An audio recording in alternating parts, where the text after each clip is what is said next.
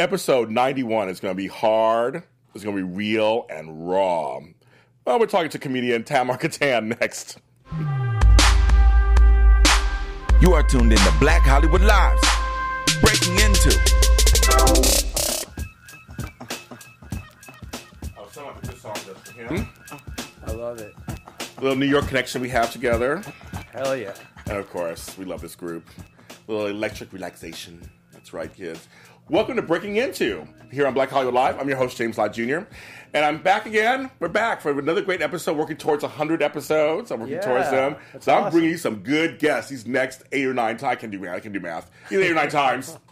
You don't hire me. You didn't hire me to do math. You hired me to be a good interviewer. And I have a good interviewee today. He's a buddy of mine who actually is so funny in his stand-up. Oh, thanks, man. I mean, seriously. I mean, just I mean, just real stand up about life. And what I like about him is that he's not just a self-deprecating comedian. The stuff actually has lessons in it, and the things you say, it just like makes you think and makes you laugh at the same time. Thanks, bro. That's that kinda- means a lot. Egyptian-born American, of course, comes from a, a, a gathering of Jews and Muslims, and Christians in your life. He talks about it on his, his stand-up all the time. It's really funny. He has a CD out too. He had a CD came out last Brown Sheep. Yes, sir, That Brown came out. We Sheep. talked about that too. Um, you can see him all over town. He's all over the place, playing comedy store, and just all over, he's all over the place. My buddy, my friend, and, and this has been actually almost a year in the making. That's true. Yeah, that's true. Tamara Kattan. Thanks, James. Stoked to be on. I'm glad to hear. Yes, we have friends in finally. common. We have friends in common. Friends who've been on the show. Friends in common. Yeah. I know, people like Zoe Rogers and Oh, I you know, love and, and Jerry Katzman. I mean, there's just people we have. People, we have people in common. Definitely. Great people in common. Great people, too. great people in common. Yeah. Like seriously, great people in common. Welcome to the show. Thanks so much for having me, man. I'm excited to be here. So, you guys, of course, you subscribe to us on uh, Black Hollywood Live on iTunes and YouTube. My page, Breaking Into, is on Facebook. You can go ahead and like it, say something. Tell me you like me. Tell me what's going on. tell me you like him. Whatever you want to tell me. Tell me, tell me what you think. And if you actually, actually, I want to tell people out there, if you have an idea of somebody you'd like to see on this show, this is something I've never done before, the Jake Says Show, tell me. Who knows? I might be able to get him on the show. You never know. I've gotten a lot of people on the show, as you know, 91 times before that. So tell me who you want, you want to see on the show, and we'll see if we can make it happen. Do that. Uh, I also want to just give, in a- on a serious note, I want to give um, kind of my condolences to the family of Tom Petty. Uh, just passed, and he's was 66. And I was a big fan of his music. It's Heartbreakers, him by himself. Uh, if you go to um, the Rock and, Roll Hall of, Rock and Roll Hall of Fame in Cleveland, um, they have a section from MTV saying the four top artists of the 80s that changed the video. He was one of them. Wow. Never knew that until Yeah. they showed his videos for Mary Jane and for Don't Come On Here No good. More. I mean, it's so good. I miss that art, man. I miss music videos as art. yes. It's missing in our lives. It was so good. I just, that's when I used to like sit around the TV on our illegal black box, um, and uh, you know there were a few of those back then. Why does the box got to be black just because it's illegal? Why is it got to be Oh, black? well, it was illegal and it was black. In Inglewood, hello. It was all it was all all kinds of wrong. Um, but you know we got it, and I was one of the first folks in the neighborhood who had actually this this this box. And we used to get like Z Channel and show Oh, I early remember the Showtime, Z Z Channel. Channel and Showtime and MTV. So I used to sit. That's when you, that's when you sat around and watched MTV, and like every video was an event. Yeah. I mean, Michael true. Jackson Thriller. I remember watching that video like hundred times over and over again. So, shout out to him and his family. Uh, big fan of his music. Also, give a shout out to my family in Puerto Rico. I hope you guys are doing okay. I have not heard anything because there's no power there. We need to help them. They are part of America, Hell yeah. and I, I'm, I'm, I'm, I am thinking positive that they are okay. Uh, and also, give obviously just Vegas. I go to Vegas all the time, and I and I stay in the center of the strip, not far from Mandalay Bay all the time, and it just it's just disheartening that that happened. It really is. It's terrifying. Yeah. you know, especially as comedian, a lot of comedians out there play in Vegas All the time. all the time. Yeah. Could, the guy could have picked up like a better spot, so to speak, because it was like right there in the center of everything. Yeah. And I feel bad for Man and to Mandalay Bay because it's actually a good hotel I've stayed there before, and I'm, I feel bad for them having this kind of negative press happening. They stayed there and did from there. Yeah. It's like so, and this is like almost kind of ironic because today we're going to talk about a little bit about you, of course, people to know who you are, and also about this. I want your I want your opinions on some things that are going on in the world Sure. because if you follow him on social media, he does talk about it. Yeah. No, I'm not shy. No, I'm not shy. Here's the way I I see it. People get offended by the things that I say, but the way I see it is this: uh, your hate for me will never eclipse my love for my mom. My mom has an accent and she earned her citizenship here. She's an American citizen. And when people start going up to my mom and asking her where she's from, you're going to hear what I have to say. Okay. And there's nothing you're going to do to stop me because my love for my mom is way bigger than any hate that gets thrown at me. I so, like that. I like that. so they're going to keep hearing it. yeah, and you should. I, I, I- people stay silent, nothing happens, right? Amen. You know, I think it's one of those kind of things that, and for you, I mean, are you ever afraid of saying too much? No, I mean, I've had people rush the stage. Oh, really? Oh yeah, I had three death threats last year. Yeah, because I did. Oh. You know, my album was called Brown Sheep, and it was about immigration. I talked a lot about Trump, Yeah. um, and I wanted to pressure test it in the South. I wanted to make sure that the things I said in, in front of liberal folks were the things that I would say in front of conservative folks, and I did that. Uh, and in Oklahoma City, in particular. They were extreme, which is funny how aggressive they were, considering the only terrorist attack that's ever happened in that town was from Timothy McVeigh, a white dude that loved guns. Uh, and yet again, uh, another white dude that loves guns in Vegas. It's a crazy thing. It's a crazy. It's a misdiagnosis, is what it is. I heard this girl uh, say this really smart thing. Uh, she said, "You don't hate Mondays. You hate your job." Yes. Right? Yes. How yes. many? All of us keep saying we hate Mondays. We hate Mondays. We hate Mondays. But the reality is, once she said that, I'm like, oh my god, that's so true. Yeah. That's so true. Right. And it made me think to the people that are racist, you don't hate immigrants. You just hate your life. Yes. You're not afraid of brown people. You're afraid of the future. Mm. That's why those Nazis were saying we will not be replaced. It's because they're afraid that they're being replaced. And so that's that's the problem. We're, we're misdiagnosed in America. It's not hate for immigrants. It's fear for the future, and that's what we need to diagnose. That's what we need to look at. You know, the internet used to be a place where we went for information, and it's become a place that we look for affirmation, and it's divided us. Mm. People are just looking for information that tells them, "Yeah, I'm right. I'm right," even when it's fake Yes. and they don't care anymore. And this divisiveness is ruining the most important word in the name of our country, united. It's it's jacked up. I like that you said that because as a as a life coach, I always say that you know the basics that people, especially kids, I always say it starts with kids. Yeah. There's two things they want to know: that they matter and they're loved. 100%. That carries on for the rest of our lives. We just Yeah. want to know that we matter, that we're loved. And I feel like for these adults, somehow they feel like they don't matter, no one's no one's paying attention. That's exactly them. right. So when you're saying they're afraid of the future, completely makes sense. Yeah. They're afraid we're being erased. Yeah. The strongest human drive is the drive to belong. That's in every psychology book that's ever been written. Yeah. The- the- if there was a Maslow's hierarchy of needs, belonging is more important than food.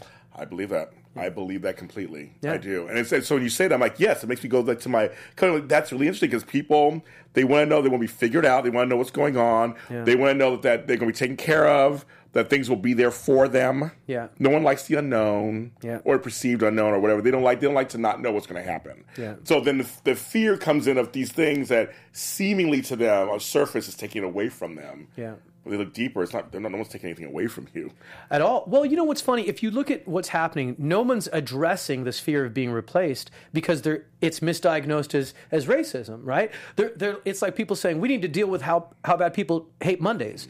Well, no, you need to help people find better jobs. You need to help people love their jobs. You, when you have a bunch of technology industries coming in and wiping out industries like coal, you got dummies like Trump trying to sell the coal industry the way Comcast sells landlines. The coal industry's done, and the technology category made sure that it was done. I think because of that, the technology category needs to take some responsibility. If you create a category and you remove an entire category where people had jobs, you, I think you need to have a responsibility where for the next four to four to six years, for example, all the companies in that category have a responsibility to educate the people that have been kicked out of the category. So the solution isn't to keep using coal. The solution is to educate people that have chosen coal as a career. Like Uber, what Uber, Lyft, they wiped out taxi drivers. I think they owe an obligation because it's not like they're making a little bit of money, right? All right. Apple is the world's biggest bank. Yes. They have more cash than the Federal Reserve. That's a fact. Yeah. Apple has to have some responsibility. The, you know, it makes me think the evil apple that we read, read about in the Bible, mm-hmm. maybe it wasn't fruit. Right. Maybe it was a smartphone. right. You know what I mean? And they have a responsibility to a society that they've disrupted. I'll tell you something. Friday, I, I came home with five Apple products. Yeah, we're addicted. I, I'm- I mean, I mean, they were, they were like just like, here, James, we'll throw an iPad for you. I got the iPhone 8. Here's an iPad. Yeah. Here's this for your daughter. Here's I mean, they were throwing they were throwing shit at me. That was like, I'll take it all. It's like, and I came home with literally like a charger, a phone, an iPad. I'm like, it's like this is insane. But I'm like, but the, but all my stuff now is all hooked up together. Yeah, you know why? Because we're communal. Yeah. Human beings are pack animals, right? That's why when you yawn, I yawn. When you laugh, I laugh. And then after I go, what's so funny? You know what I mean? Right. Yeah. It's, yeah. it's in yeah, our DNA. yeah. We're hardwired to connect with people. Yeah. Right? And even my senior project, I sent 50 holiday cards to perfect strangers. Oh. 38 sent holiday cards back. Wow. That- it- it's called the law of reciprocal exchange. It is the foundation of what makes us pack animals, right? so and because we're losing community, we're f- trying to replace it with other things social media, all this other stuff. You know what I mean? A bunch of nerds created this way to communicate, and now we're going, why are we having trouble communicating online? Because it was created by nerds who have trouble communicating in real life. Right. Like, you know what I mean? We're like, we're, we're a misdiagnosed society. Yeah. You know, like when we bang our leg on a table, we beat the shit out of the table instead of learning how to walk with our eyes open. Yeah. Like, stop beating tables. Stop beating immigrants. We, we, we're, we're a mis- misdiagnosed society. Well, you know, I try to tell people because you know I'm an online dater. I've talked about it before. I'm um, not happy about, it, but I am. But it's Me one of those too, things. man. But it's one of those things. Yeah, you, so you talk about it and stuff too. But and that's what I'm talking about. I always tell people I'm on the app to get off. Amen. I like that. Yeah. So it's like, so I'm using the platform, Yeah. not just be on there 24 hours a day chatting with people 8,000 times and trading pictures. I'm on there to meet somebody because I'm busy in my life. Yeah. That I don't go, I don't go to bars and hang out anymore. To meet them so that I can delete the app after I meet somebody. Yeah. But society is all about we're all there together and we'll talk for we'll, we'll message each other for ten weeks and Yeah. nothing ever happens and Yeah. it's it's really tough. It is tough. It's the you know there's this phrase called the paradox of choice, right? It's mean if you have too much choice, all of a sudden you can't make a choice. Uh. like I never have trouble picking food at In and Out, right? But you give me that one of those menus from Jerry's Deli, I'm like, what the fuck? I get locked up. I, I'll, I will go from starving to being a skeleton in a booth going. "Ah," you know? That's It's so true. much. And I think that's what happens with dating. It's the paradox of choice. There's so much choice Yeah, right now with dating apps. I think I think your mentality is proper. You you use a dating app in order to find, but once you find, boom, stop it. Off. Get off that thing. This whole juggling a bunch of people, Yeah. it's not the way humanity works. It's it's bad for your body. I'm too old. That's why I just, You're not I, too I- old, man. I, I don't have the time. I'm almost 50 years old. I don't have the time. Shit. Yeah, but you're California 50, man. That's different. That's reverse dog years, man. What's 50 divided by 7? Man, you're 14. You're 14. There are times like 14 too. I can tell. I can say that for Well, sure. I just did math. 7 times 7, 49. You That's did. right. I'm like, I don't do right. math. I don't do math. Sorry, I don't do math. Um, but no, but it's it's it's one. That's just always been my my my thing. Was I don't like really being online, but I know that it's a way you try to find connection. You just said it, try to find community, and that's one way to meet people initially. But I'm always like, let's meet up. Let's let's have a date. Let's meet up. Let's meet up. And then people are like, well, I'm really busy. I don't know. It's like you're afraid to meet up. Yeah. The online, like you said, these nerds create this thing so they can talk to people, but they didn't create a social That's right. in person aspect of it. It's That's all artificial, so to speak. Well, artificial, but just it's it's online. Yeah. It's not in person. And also, the other thing I, I want to bring up is I always I call this the pain Olympics. Everybody pain- has their pain pain, is, Yeah, pain Olympics. I like my that. pain is worse than your pain. No, my Yeah. pain is worse Oh, than your pain. that's no, so my good. pain is versus your pain. So it's the gold, the silver, the bronze, and Yep. you have a pain, and you have pain, and you have pain. Everybody has pain. Like it's like I call it the pain Olympics. I feel like we get so stuck in that too. Hmm. Where you said the, going with your old thing, but the, it's not really fear, not racism. It's fear of the future unknown. There's Yeah. that also. But no, I'm poor too, but I'm white. Well, no one's disputing that there are no, there are not white people who are poor. I mean, no one's saying there isn't. I mean, I've been to parts of the Midwest and and the South where it's, they're, dirt poor. It's like you know poorer than poorer than I was. But we're just, there's other things going on. Yeah. We're not. We're not. And again, like going with your thing, we're not addressing why they're poor too. Yeah. This is going well just because you're black, and you're white. I should get. I should get Exactly this. right. I'm going to say something that, that would probably surprise some of my uh, haters who happen to be like uh, white male comics that get mad at me. I think we need to pay a little bit more attention to white people right now. And the way it's the same dynamics as if you adopted kids into your family and you said, you, "We love you just like we do our biological kids," but then the biological kids start to get jealous. And it's it, you, there's a they they want attention. Yes. And, and they are in trouble. The white community is in trouble, and we need to do things to help them. Because, like this Middle Eastern man I spoke to, when I asked him why do people join terrorist organizations, he said it's easier to be evil than it is to be alone. Wow. Isn't that a powerful statement? That is. And I think that's what's happening in white community. You know, they turn on the TV, they see themselves less. You know, uh, they see themselves less, and in the, in the future, they see less of themselves. And and the, it, it's a misdiagnosis. because they don't because they really don't get because they're not coming from this place at all that we're trying to be seen they've Exactly. always been seen Yeah. so for them it's just it's just natural That's they've right. always been seen so so us as people of color should take that into account Yeah. that for them this is a shock for them Yeah. Well, here's the other thing white is not a race. Right White is this thing that was Voltron together by white politicians Right. because it is hypnotizing when a rich white man looks at a poor white man and says, You're just like me. That's hypnotizing, Oh, yeah. right? And instead of like looking at his brown neighbor and saying, We're the same, he's looking at this rich white man. And because right now we're in a socio-economic war disguised as a race war i agree with that right? All these wars, all this hate, it's all about money. They don't care about us. it should be us against these people that have the the the, the nerve to say that they want to rule countries. They, they're using us like bullets in a gun. Yeah. And we're fighting each other instead of banding together and fighting them. Let's show a clip from. So this is one of his openings of his stand-up. Uh, if there's any language you don't like, just let you know now. It's not really anything super bad, but just like just just saying, just just in case it's some adult. Yeah, but it's really quick. It's like a minute or so. Make as much noise as you can for your friend and mine, Tamara Kattan! There's one of the routines I just love. Is Oh, thanks, man. I appreciate That opens that.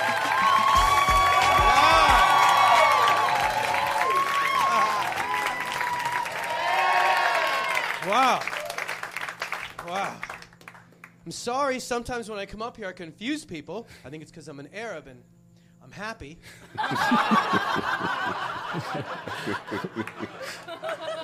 That face is just like. That confuses people. There's not a lot of happy Arabs on TV, right? People don't even believe that I'm an immigrant because I don't wear dress shoes with sweatpants. Anymore. Here they go. But I am an immigrant. I'm very proud of being an immigrant. I'm not a regular Arab. I have a Muslim father and a Jewish mother. Oh. Some woos and a rumble of concern. That's correct. That's what the wedding photo looked like, right? Two people in love and a half circle of people going, this isn't going to work at all. people freak out when I say I have a Muslim dad and a Jewish mom. They react like I said, my dad's a Pepsi, my mom's a Mentos.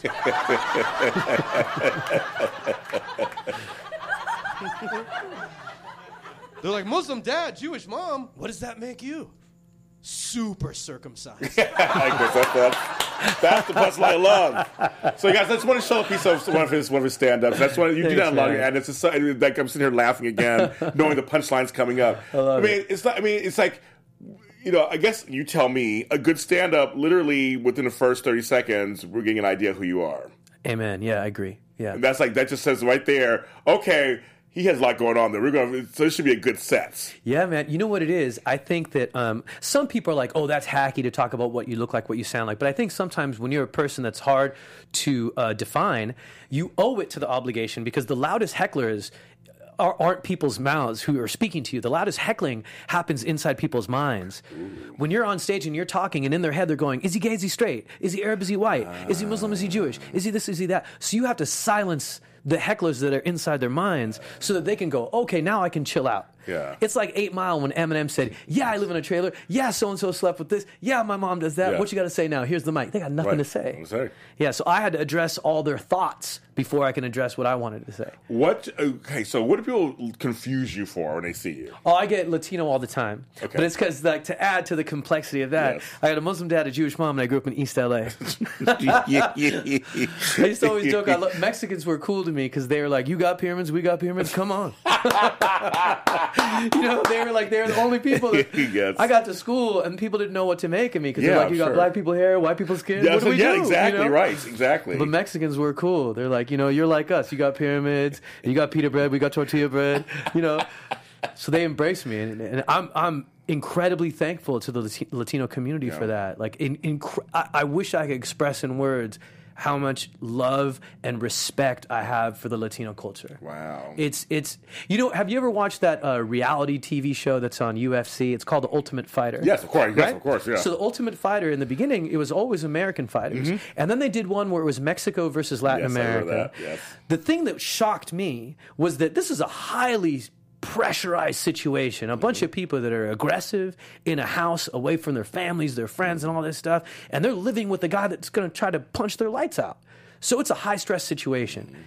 When you have that comparison, how Americans handle stress versus how Latin Americans handle stress, it was it almost made me cry. Like I'm watching the Latin American show. There was a dude who's who was fighting because his daughter was born without a nerve in her face, so she couldn't smile.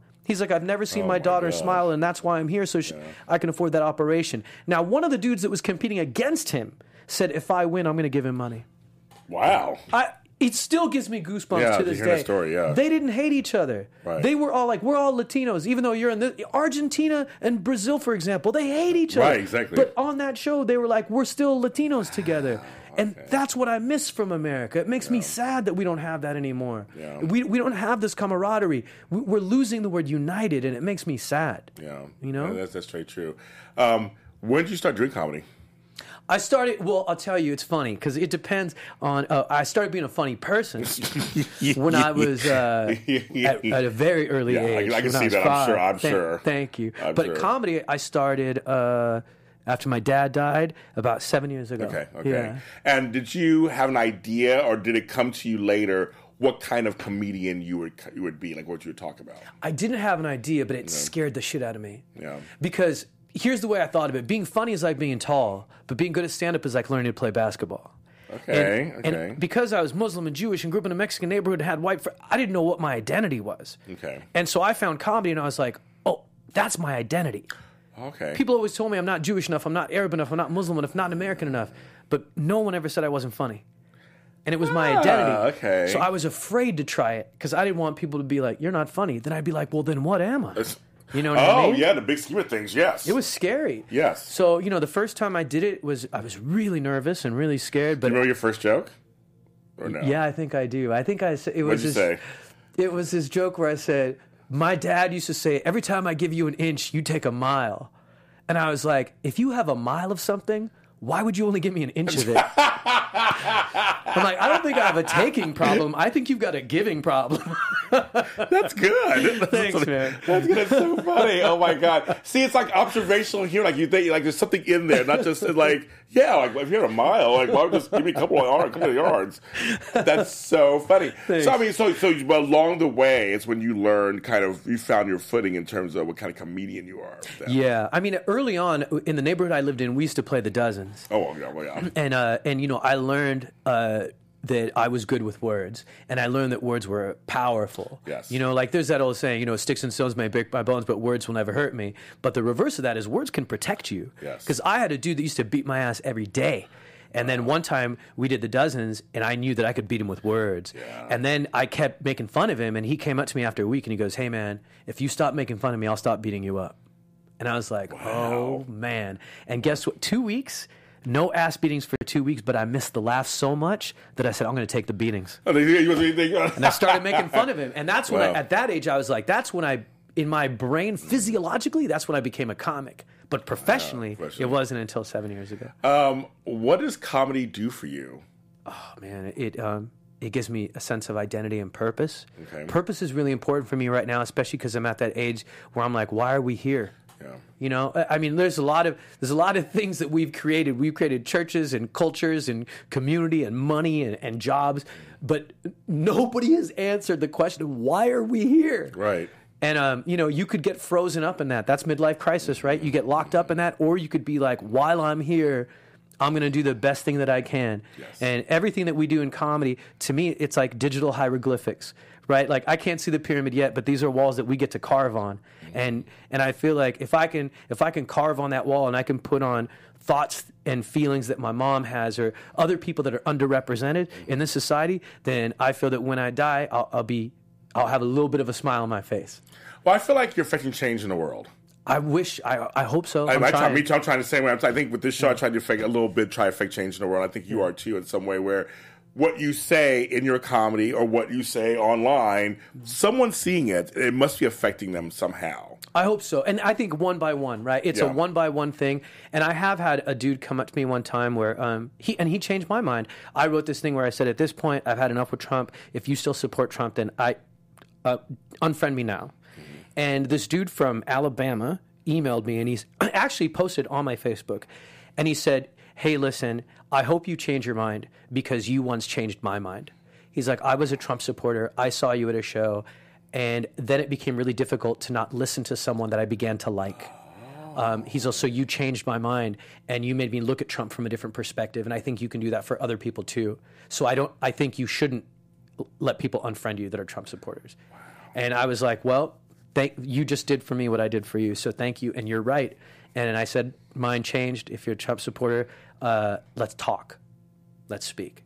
I had something similar happen to me um, when Obama got elected the first time. Uh, I was in Bismarck, North Dakota. You were what? Bismarck? Bismarck, North oh my God. at a farm and ag conference. Long hair, blonde. Only black person for miles around. Oh my God. So was, I was running a conference, and, and my colleagues were all white and me, and, and we had all these hunters and farmers, and normally a really great crowd. I mean, I get along. I traveled the country, and I was doing this job. I did it for ten years. Um, but the night he got elected, for me, of course, it was historic. I'm a black man seeing a black man as president. They're talking my lifetime. I'm crying. He was classy or something.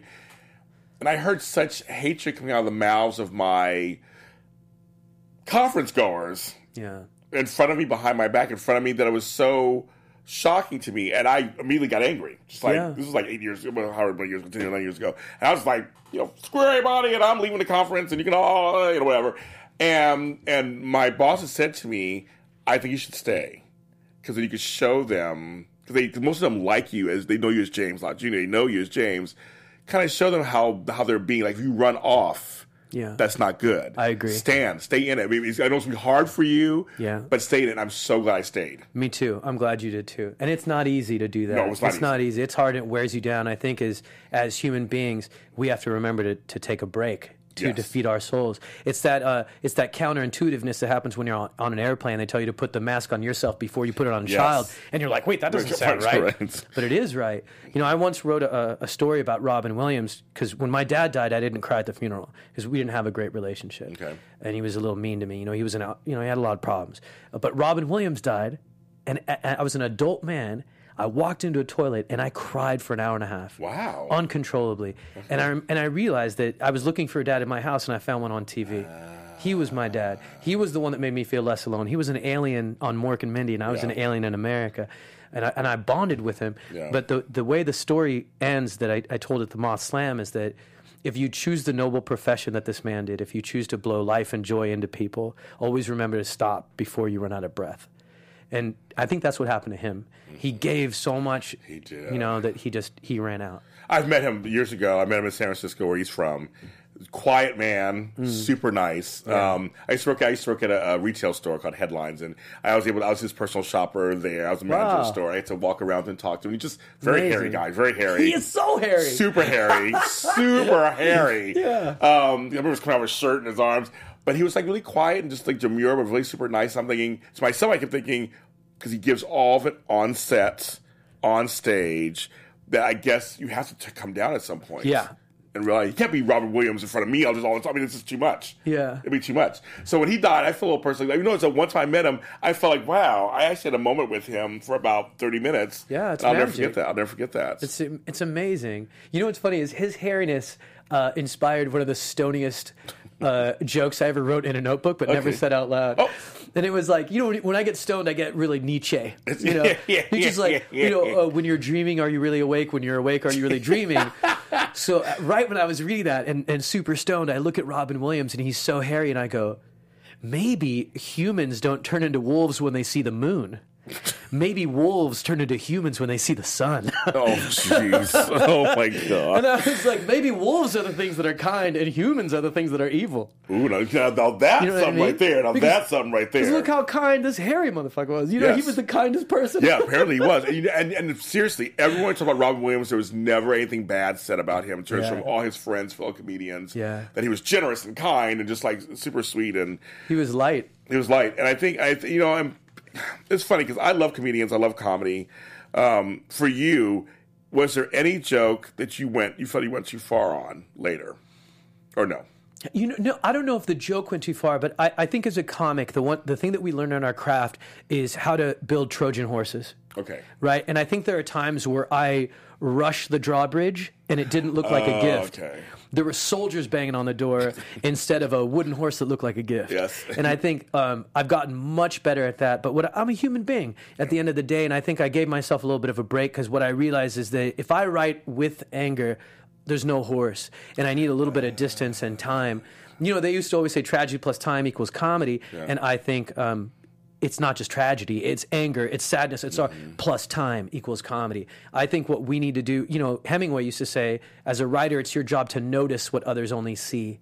And i think the way to notice what others only see is to is to remove some of the emotion a little bit and give yourself some distance. And so i think i've been guilty of having my emotion be the lead horse instead of having my comedy lead the horse sometimes It's funny. Um, last month I had a lot of deaths in my life. Last month I lost my grandmother, my dog, Oh, sorry. my cat. It's Wow. of all within days of each other. oh that's the worst So it was it was completely dark times for us. But then uh, we mentioned the comedy part.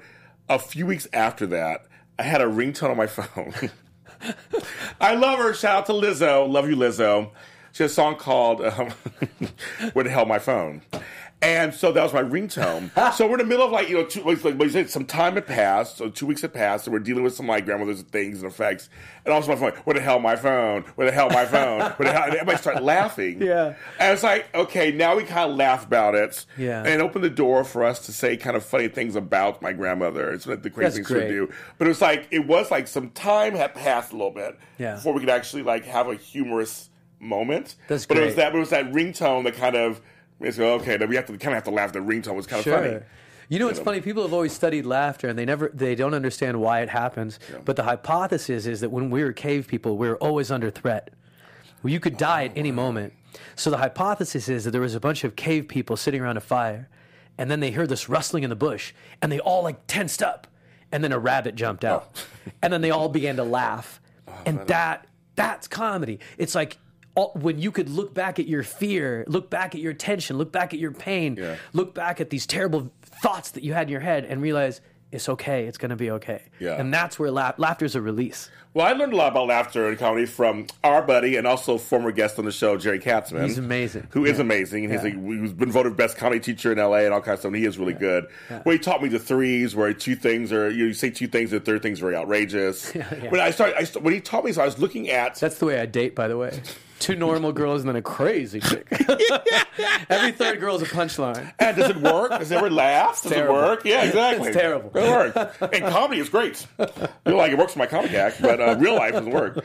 So, but yeah, but it's, I, I started see, I started looking at comedy differently. I started looking at comedy plays, comedy musicals, comedy shows very differently now. I see the different types of humor. Sure. Because there, there is a science to it. 100%. Yeah. Science to it. But we laugh. I love to laugh. I love to laugh. I have a crazy laugh. I love to laugh. Yeah. Um, but I want to ask you a couple of questions. There's a couple of things that are going on right now out there, and because you, I mean, there, I mean, there is some, there is some humor in them, but they also just want to know your feelings on some of these things. Sure. Uh, you touched on a couple of things.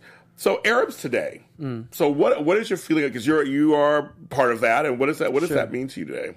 To be an Arab Yeah. It's tough, man. I think um, it's a confusing time. It's a time of transition. I think for the longest time growing up in America, I kept wondering, am I. Uh, I, I, I I kept being called Arab American, and what I realized is I'm not an Arab American. I'm an American Arab, you know, and and that is something that's different. And I can define my identity. I don't have to be identified by what the census tells me that I am. And I think when you're an Arabic person and someone tells you you're not this or you're not that, I think as American Arabs, we need to be able to define who we are in America, outside of the country we came from, and inside of the country that we call home. Uh, I think it's important for us to take that power away from things like the Census Bureau, from things like pop culture and society. I'm not going to wait for them to tell me who I am. I will tell them who I am. I, I write my own name tag, and I think that's that's that's an important thing. And also, I think identity is beyond skin color and race and nationality. You know, like one of my friends said this crazy thing. Yes. He's, he was dating a lady cop. Oh, And he, he was struggling with it because we came from a bad neighborhood and we never liked police that much. Yes. I, I literally have a scar on my lip from a cop hitting me in the face Oh, wow. because I was skateboarding in the wrong neighborhood. Oh, wow, so, was- and I told him, I said, listen, man, we're adults now. You can't blame all police for the way we were treated as kids. Yeah. She's a woman. If you like her and she likes you, what the heck? Go out. Yeah. Two months later, he's upset because she broke up with him. And I'm like, why'd you break up? He's like, man, she's really into like astrology. and she found out I was a Leo. And she said, according to statistics, Leos uh, at a very high percentage commit more violent crimes. He's like, isn't that crazy? I'm like, yeah, that's crazy. He's like, I don't even understand it. I go, it's crazy, but I understand it because I'm an Arab. I know, that's so funny. You got judged by when you were born. I get oh, judged by yeah. where I was born, and both are just as ridiculous. Yeah, right. They're bullshit uni- units of measure. Right. You know, so I, I think own your identity. I think Arabs have to learn to own their identity and learn that it's not one choice or the other. You could make it yourself. You could be a swirl. You don't have to be brown or vanilla or mm-hmm. whatever. Be be yourself. Be an identity, and let people see that what it what it means to be an Arab today is is bigger than the tiny narrow lens that we're being you know show as we're being represented on TV. There can be Muslims like me that are covered in tattoos and love whiskey and weed and women. Why mm-hmm. not? The only thing I pray five times a day to is yoga pants. You know, right? Why, why can't I exist? Oh my god, my brother-in-law talk about, talk about yoga pants all the time. That's so great. funny. I'm sorry, James. He- I had to talk no, about he's, yoga he's pants. saying that. He he's like, and he, he's married. He loves his wife and everything, Yeah. my sister and everything. But he's just like yoga pants. Yeah. Yes. You can teach a dog not to eat your food, but you can't teach him to not stare at it. I'm going to lick my lips. I'm not going to take a bite, but I'm going to lick my lips. I like that. I'm, I'm in. I like that. I like that. Um, North Korea. Is there anything funny about that? What's going on there? No, I think North Korea is A real the- threat, isn't it? It's a real threat, and I think it is the the foundation that shows that Trump is an incompetent leader. Diplomacy is an incredibly important skill. I think you can't out crazy crazy. Anyone who's ever been in a fistfight with a homeless person knows this. Yes, yes. Uh, this is a crazy person, and the problem is that Trump is picking a fight with someone where he has no repercussions. The P- I have friends who live in Guam, and Okay. they've gotten brochures in the mail about what to do in case of a nuclear war. Now that's unfair. I think that part of the reason that we have a problem in our political system is I think that I think of power like alcohol. If you have too much, you get drunk and you make crazy decisions. I think the people that have been in power are too powerful. And I think we need to have a cap. You can't have more than two drinks and drive.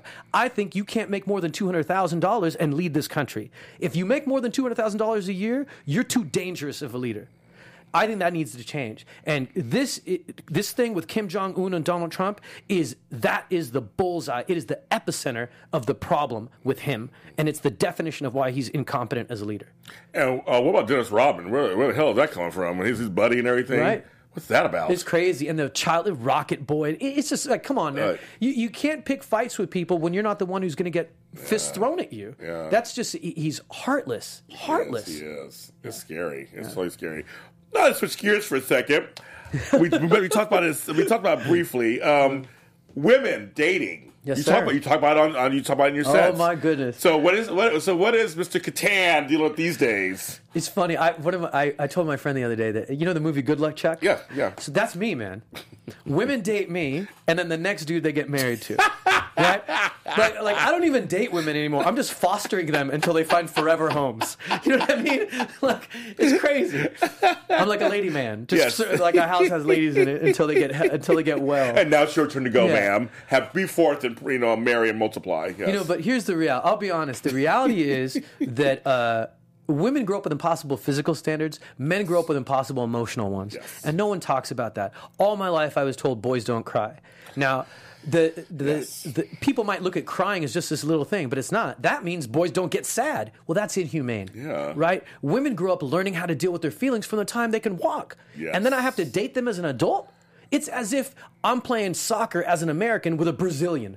Oh yeah. They they've been playing with that Uh, soccer ball yes. since they were little girls. Yeah. They have they have their community. Women talk to each other. They help each other. Men don't. No. And I think like you know it's I learned that it wasn't them, it was me.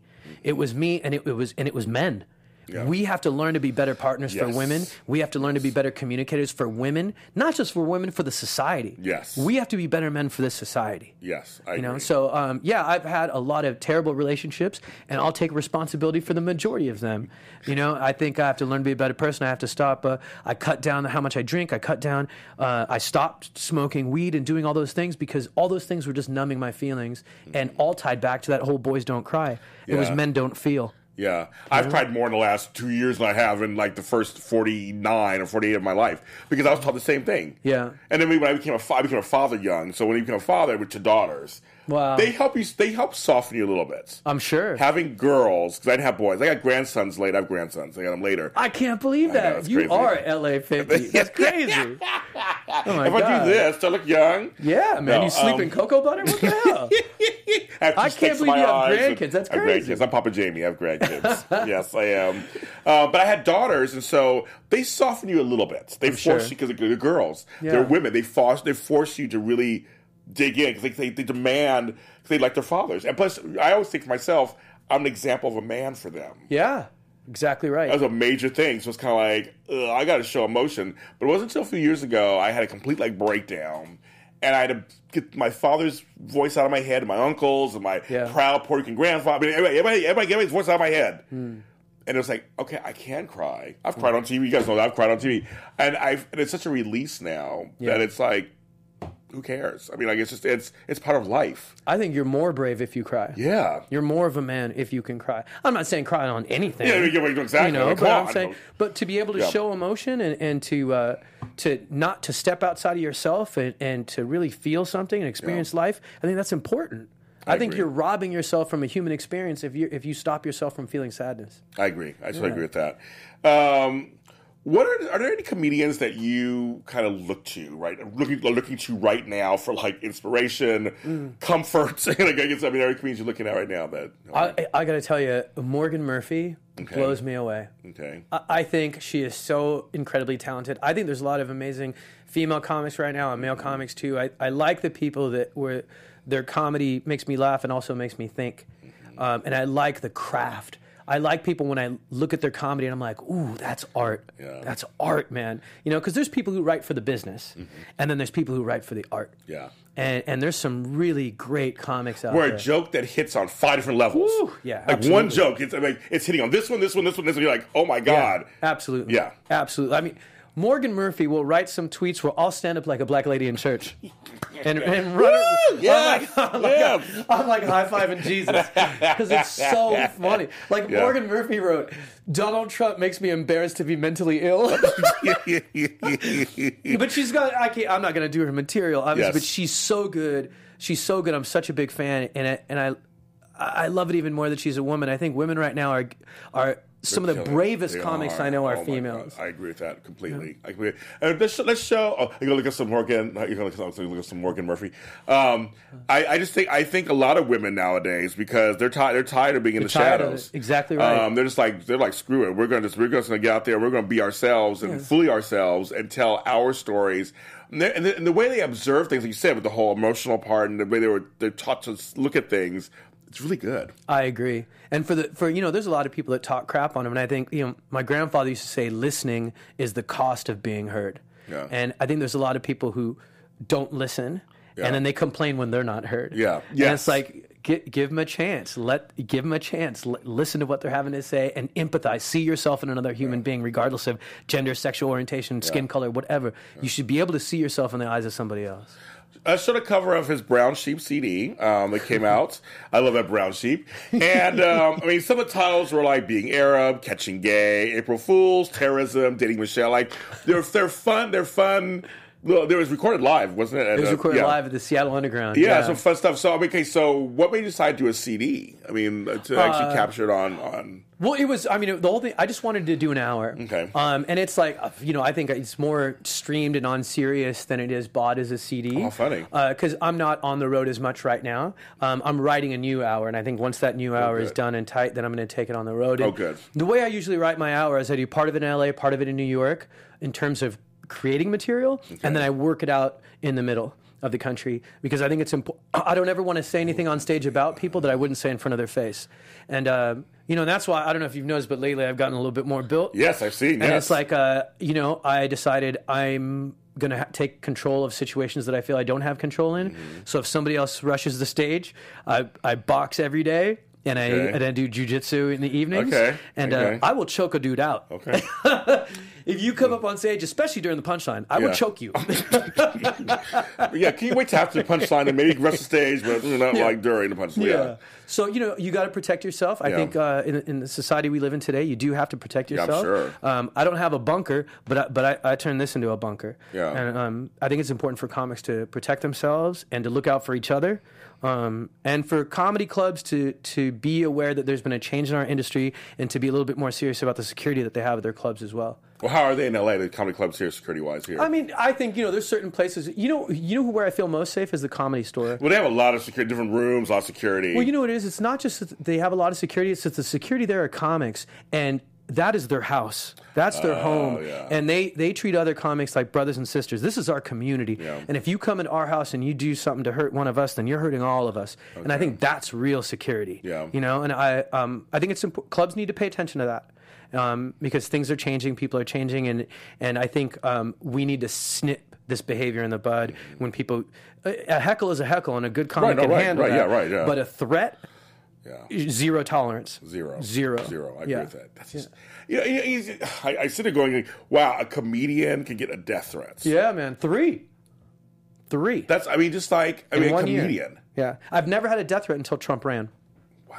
It all happened during his election. Wow. And once uh, he started losing uh, popularity, Yeah. all the death threats stopped. Interesting. And all the trolls stopped. I had a lot of serious trolls too. Really? This one guy had like 94 different Facebook accounts that I kept blocking. Yeah, it was crazy. Oh. Facebook was involved, the police were involved, all Oh this stuff. They finally got him. Yeah, it's crazy. So how, how did you like deal with that yourself? How did you stay calm? You know, I contacted Facebook. To be honest, Facebook was a very little help. Uh, Okay. They, they, I think Facebook has was a big is a big problem right now. I think they need the entire uh, internet community and and social social media community especially. They need to.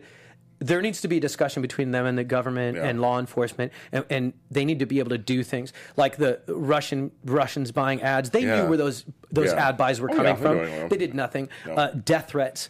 It, it- that should be a, they should handle that immediately. Yes. Um, Facebook was slower than cops coming to Long Beach. Like it was ridiculous. it was ridiculous. You know, it took two weeks before they did anything. Before they contacted the police, and the police, to be honest, LAPD. Pretty quickly, they handled Oh, it pretty okay, quickly, good. and I was impressed that in a digital space they Yeah. Oh, responded really quickly, and they got the guy really quickly. Wow. That's amazing. I'm glad nothing happened. Me too. Um, okay, so I asked my guests the same two questions.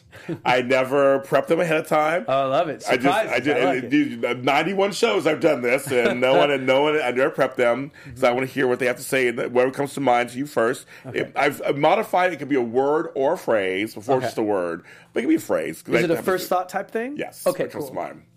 The first thing is, I believe that language is very important, and obviously you do too. Mm-hmm. Um, and it can propel us forward or stop us in our tracks. It's one of those kind of things.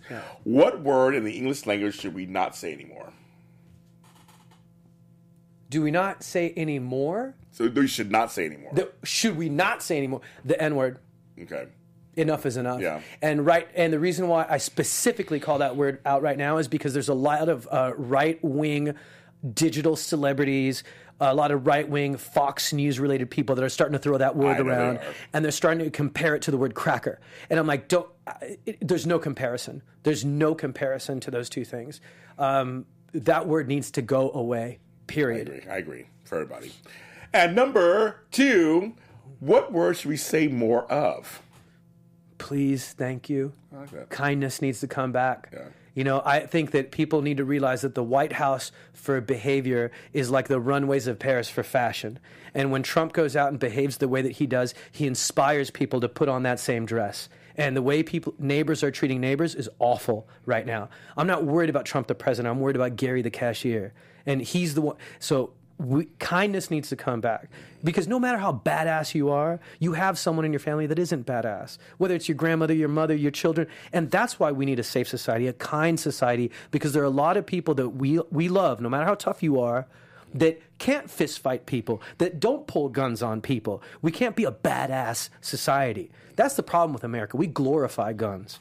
When I went to Sweden, a friend made fun of me. I saw Judge Dredd, it was rated X, and I was shocked. And my Swedish friend said, Oh, I forgot, you're American. And I'm like, What do you mean? He goes, We rate our movies by violence. You rate your movies by sex. And at that moment, I felt like Kimmy Schmidt in New York. I felt like I got out of the bunker called USA. Yeah. And I was like, oh my God, I'm a fool. Right. He's right. He's right. He's totally right. I would rather have a little kid watch a man make love to a woman and have a conversation with him than watch a man stab another man. I agree. I totally agree. I, I've always said that. I totally agree with that. That's the problem. It's not just the gun laws. It's No. the it's how we elevate violence in America, mm-hmm. and we convince people how. America found a way through storytelling, and I'm, and I'm talking about the entertainment industry. They found a way through storytelling to convince Americans to fall in love with a dude who murders children, makes meth, and kills people. But but how did we do it? Uh, you know, this is Breaking Bad, right? Right, right. Uh, my friend took my job from me, uh, and America's like, stay a good person. Uh, my my son is handicapped. They're like, stay a good person. My wife's cheating on me. I'm dying of cancer. They're like, screw it. Make some meth, kill some babies. And we love them because that is the American archetype, the aggressive underdog. We can be an underdog, but we don't have to be so aggressive. We don't have to elevate violence. We've evolved past that. I agree with that. We need to drop that wisdom tooth. Yeah. You know? I like that. I mean, I can talk to you forever. I say this is not fair. You just, you Me just, you too. finally came on the show. You have got to come back. You have to come Have me back. Have me You have back. to come back. I think about, I'm thinking about doing a roundtable with guys. So uh, you'll be, you'll be definitely included on that I, one. I'd, I'd be honored to be a part of that. Thank That'd be you fun. so much. Where can folks find you online and the social medias and everything? Uh, I am Tamer Kattan on everything. Uh, TamerKattan.com is my website.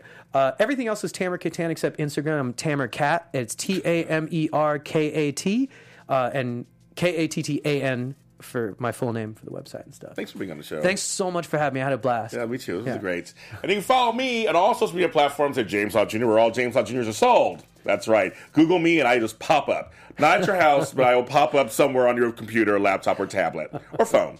Uh, follow Breaking Into on the Facebook page. Go ahead to iTunes and uh, YouTube to go to Black Hollywood Live, and Breaking Into is on the front page.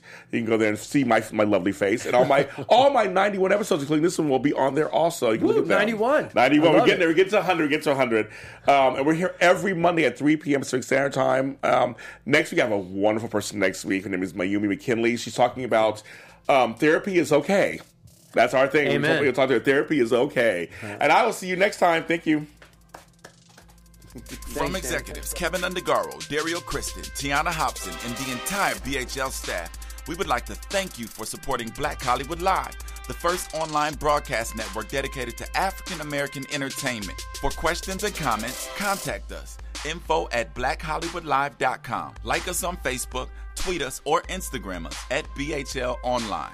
And I am the official voice of Black Hollywood Live, Scipio. Instagram me at KingXOBay. Thanks for tuning in. The views expressed here are those of the host only and do not necessarily reflect the views of BHL or its owners or principals.